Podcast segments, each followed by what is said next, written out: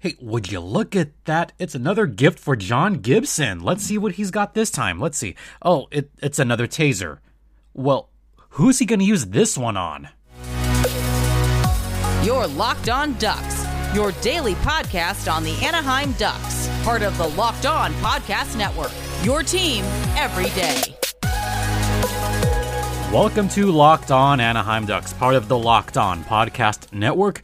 I'm your host, Jason JD Hernandez. I've been covering hockey for over a decade and also doing some public address on the side, which is why my voice is a little bit, you know, it's a little bit deep right now, but everything's fine. Don't worry. Don't forget this podcast is free and available across all platforms, including Stitcher, Audacy, Apple Podcast, Google Podcast, among others. I'm on Twitter at StimpyJD. The show's Twitter is at LO underscore Ducks. The last time the Ducks played they had a well, it, it was a bad overtime loss against Detroit Red Wings.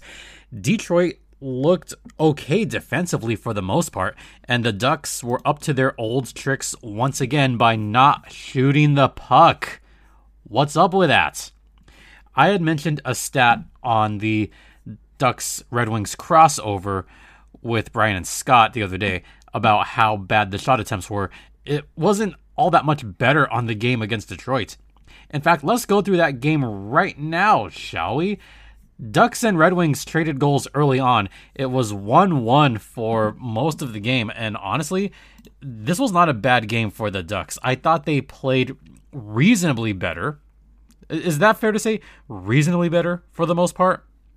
I mean, there was some fast paced action. There was some great skating. Drysdale skating looked very good. Trevor Zegras had an amazing kind of dangle move against Mo Seider.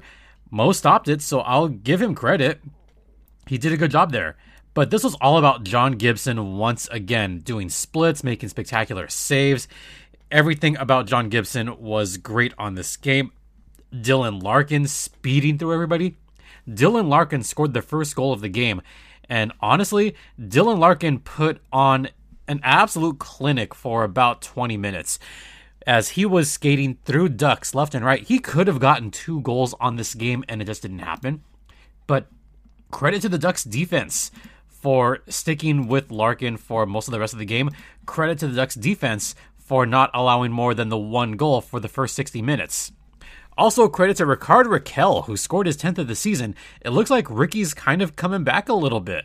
Already his 10th this season, and Uncle Rico Adam Henrique got his 11th assist of the season.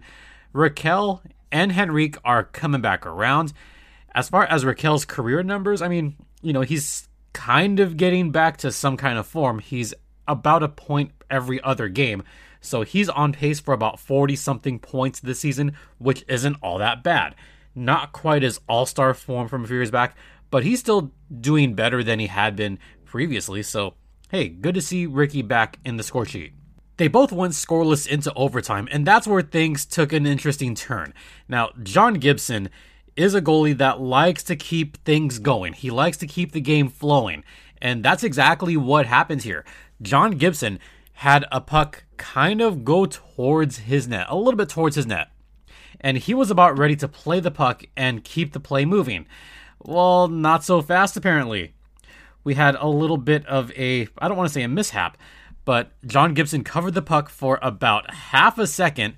And just as the puck was going out of his glove, just as he flicked his glove hand to his left, a whistle was blown. What? Why? Why was that whistle blown? I mean, you had a pretty decent three on three. You had Lundestrom, Silfverberg, and Drysdale out there, and it looked like Drysdale could have had a break there. But no. No, John Gibson got the whistle and he was pissed. He was absolutely pissed by what had just happened. Gibby played the puck. It wasn't even that long, it was a half second. Now, here's the other thing there was no danger of any Red Wings crashing the net. There was no danger of any Red Wings coming close to him. I mean, it looked like Roenick was kind of right there. Robbie Fabbri was not really, sort of, kind of in the vicinity, but not enough that they were going to knock in a rebound. So this was a case where it definitely was a fast whistle, and even before the following faceoff, you could see John Gibson was livid. That puck should not have been frozen dead. That whistle shouldn't have come. That shouldn't have been allowed.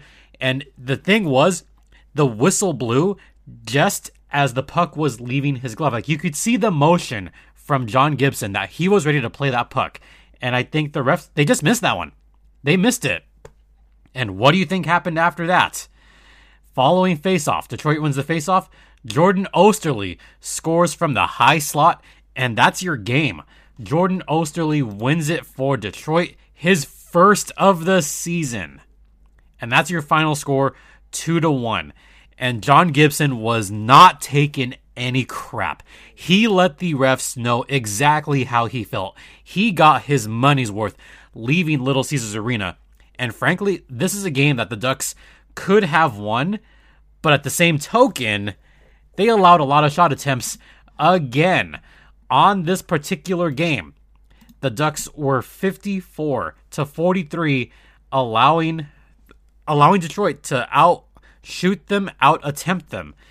Which means that we have a pretty fun stat that I'm going to bring you after the first intermission.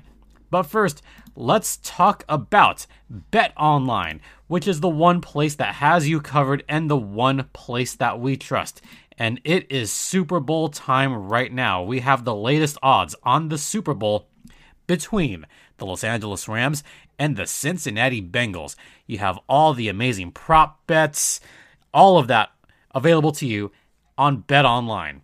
So head over to betonline.net right now and hey, check out the latest lines and why not check out the lines for the NBA and the NHL as well. Once again, that is Bet Online, the exclusive online sportsbook of the Locked On Podcast Network, and please gamble responsibly.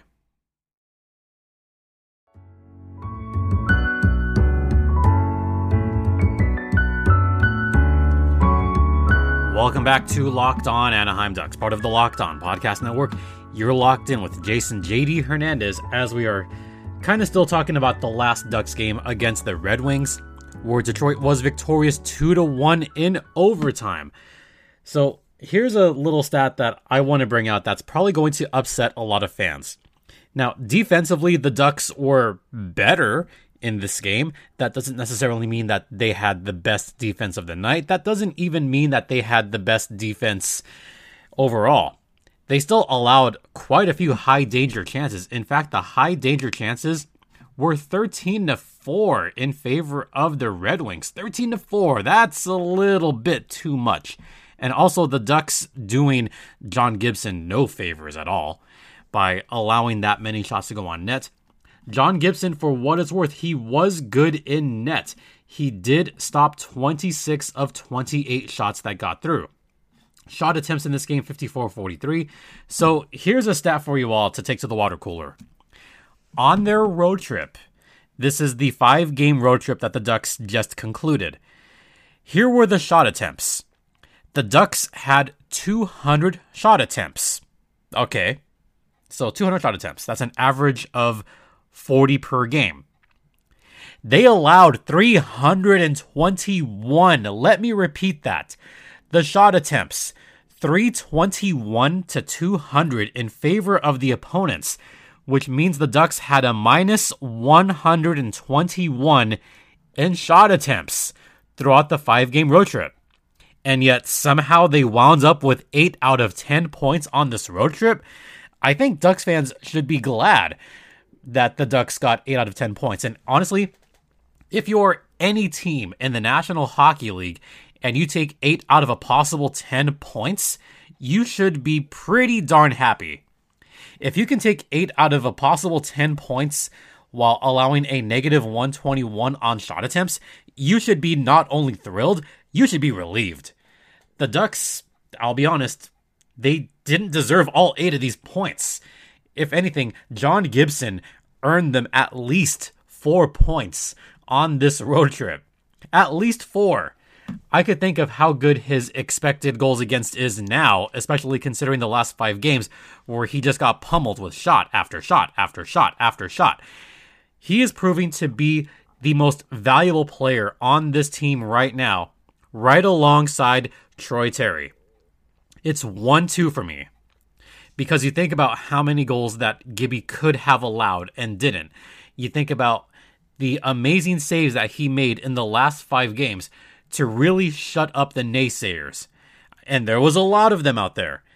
There was a lot of Gibson slander about three, four weeks ago saying he's an all star. Really? Does he deserve to be an all star? There are better goaltenders out there. No, I don't care about all that. John Gibson is an all star. He deserves to be there. He saved the Ducks, you know what's, time and time again. And that's just another little stat that proves that. So I do want to talk about this for a little bit. Eight out of 10 possible points. That is good for any team. And we have to look at the big picture for the Anaheim Ducks. They are in a playoff spot as of right now. They are second as far as points in standings in the division. As of right now, they have 55 points. Just ahead of them is Vegas with 57. Right under them are the Kings with 53. Below them, the Calgary Flames at 50, San Jose 48, and Edmonton 47. Now, here's what is concerning for Ducks fans is percentage points wise, the Ducks are fourth in the Pacific Division. Calgary has a bunch of games on hand, and so does Edmonton. They will have a slew of games to make up around the Olympic break. And as we approach the All Star slash Olympic break, we're not going to have any Ducks hockey for a while.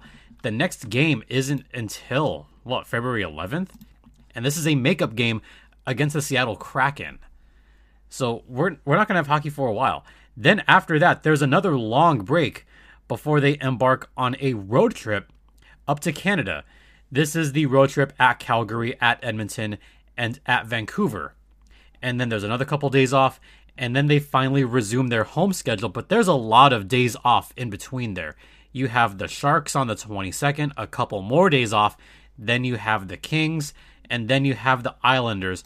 And then it begins this really heavy March schedule where they have one day off, two days off, and that's it.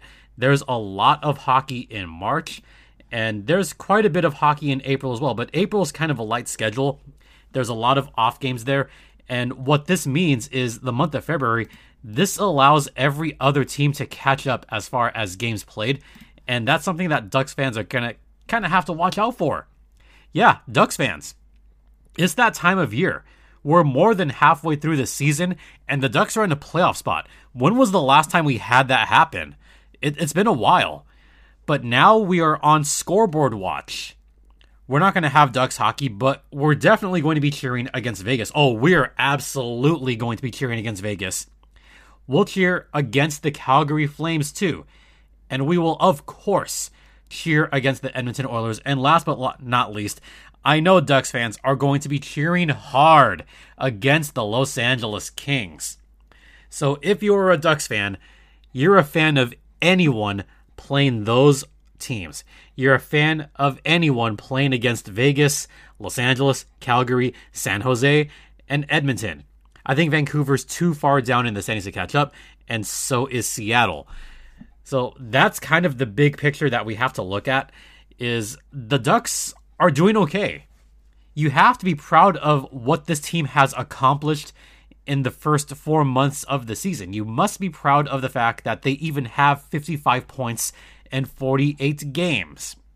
You should be proud of the fact that John Gibson is playing in all-star form, and you should be absolutely proud that Troy Terry has turned into Troy Vetchkin into his final form. Well, maybe his final form. We don't know that. All right, we're going to head into the second intermission.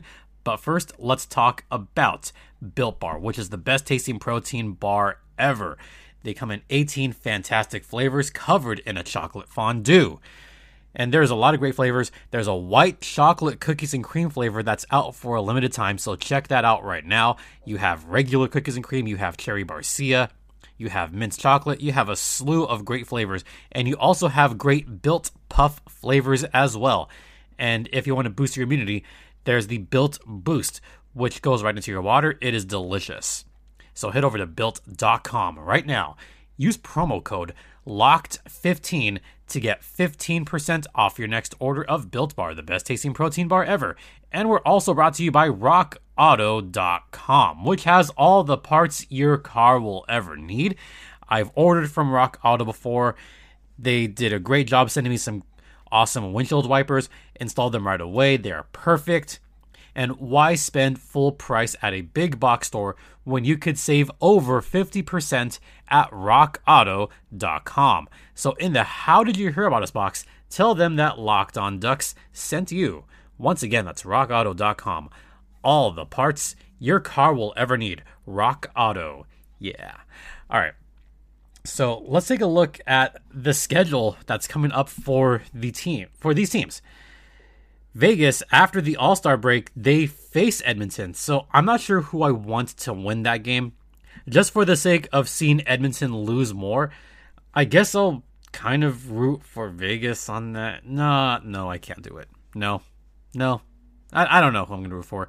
It sucks that Vegas plays Edmonton and Vegas then plays Calgary. So, best case scenario, it does not go to overtime and only one team gets two points and the other gets none. That's best case scenario. And watch out for Jack Eichel. He could be returning to Vegas next month, or rather later this month. We're in February now. So he could return later this month. We'll see what happens there. Then Vegas faces Colorado. Then they face the Kings. Then they face the San Jose Sharks. So there's a lot of interdivision play with Vegas. So I'll let you guys decide who are you guys going to root for on those games. Vegas is against San Jose, Los Angeles, Calgary, and Edmonton, all in the next couple weeks. So keep your eyes peeled for those scores and see if Vegas can be victorious or maybe the Ducks can catch them. We'll see. We'll absolutely see. As far as other teams, it's it's all interdivision right now, all of it. So the most the most you can hope for, the best you can hope for right now is that these games do not go into overtime. That is your best hope. That is probably your best choice right now. So that's a look ahead into the future. And also looking ahead, we have an All Star game. We have Troy Terry as an All Star, John Gibson's an All Star, Trevor Zegras is doing his thing on the skills, and of course, there is the great general manager search. I mentioned some of those names on a recent mailbag on who I think would be good fits. There's a lot of names that are out there. Apparently, we could hear at some point late this week or over the weekend, possibly over the All Star break, when the Ducks reveal who their next general manager would be. So, I mean, it kind of sucks that Jeff Solomon doesn't quite get the keys for as long as he would like. He doesn't help make any moves but Solomon is still on the team. I assume he would still be an assistant GM, and he will hopefully work his salary cap magic to try to pick up some pieces while at the same time maybe trading away one or two guys and getting a solid first round pick. So maybe it is possible that you can both buy and sell at the trade deadline, which is next month. So that's where the Ducks' future looks like right now. And you got to be excited about it, frankly. I would be very, very excited if the Ducks do make a move and make a push to the playoffs. Look, once you get in the playoffs, you never know what's going to happen. But at the same time, let's think realistically. As the Ducks are built right now, are they a Stanley Cup contending team? General consensus would be no on that because there's still a couple pieces missing in Anaheim's roster. However, could the Ducks at least make some noise and be a tough out in the playoffs? Absolutely. They could be a very tough out. They could be a six or seven game out. They could even win a round. They could win a round in the Stanley Cup playoffs, and that might get some attention of some free agents. And then you could see some dividends paying off that maybe we'll see some big star power and some much needed depth down on the third and fourth lines for the Anaheim Ducks. So let's see what takes place in the next month. All right, that's going to do it for today. Once again, folks, just look at the big picture of this. The Ducks are doing better than expected. They're they're doing fine. All right, thank you all so much for listening. It is greatly greatly appreciated.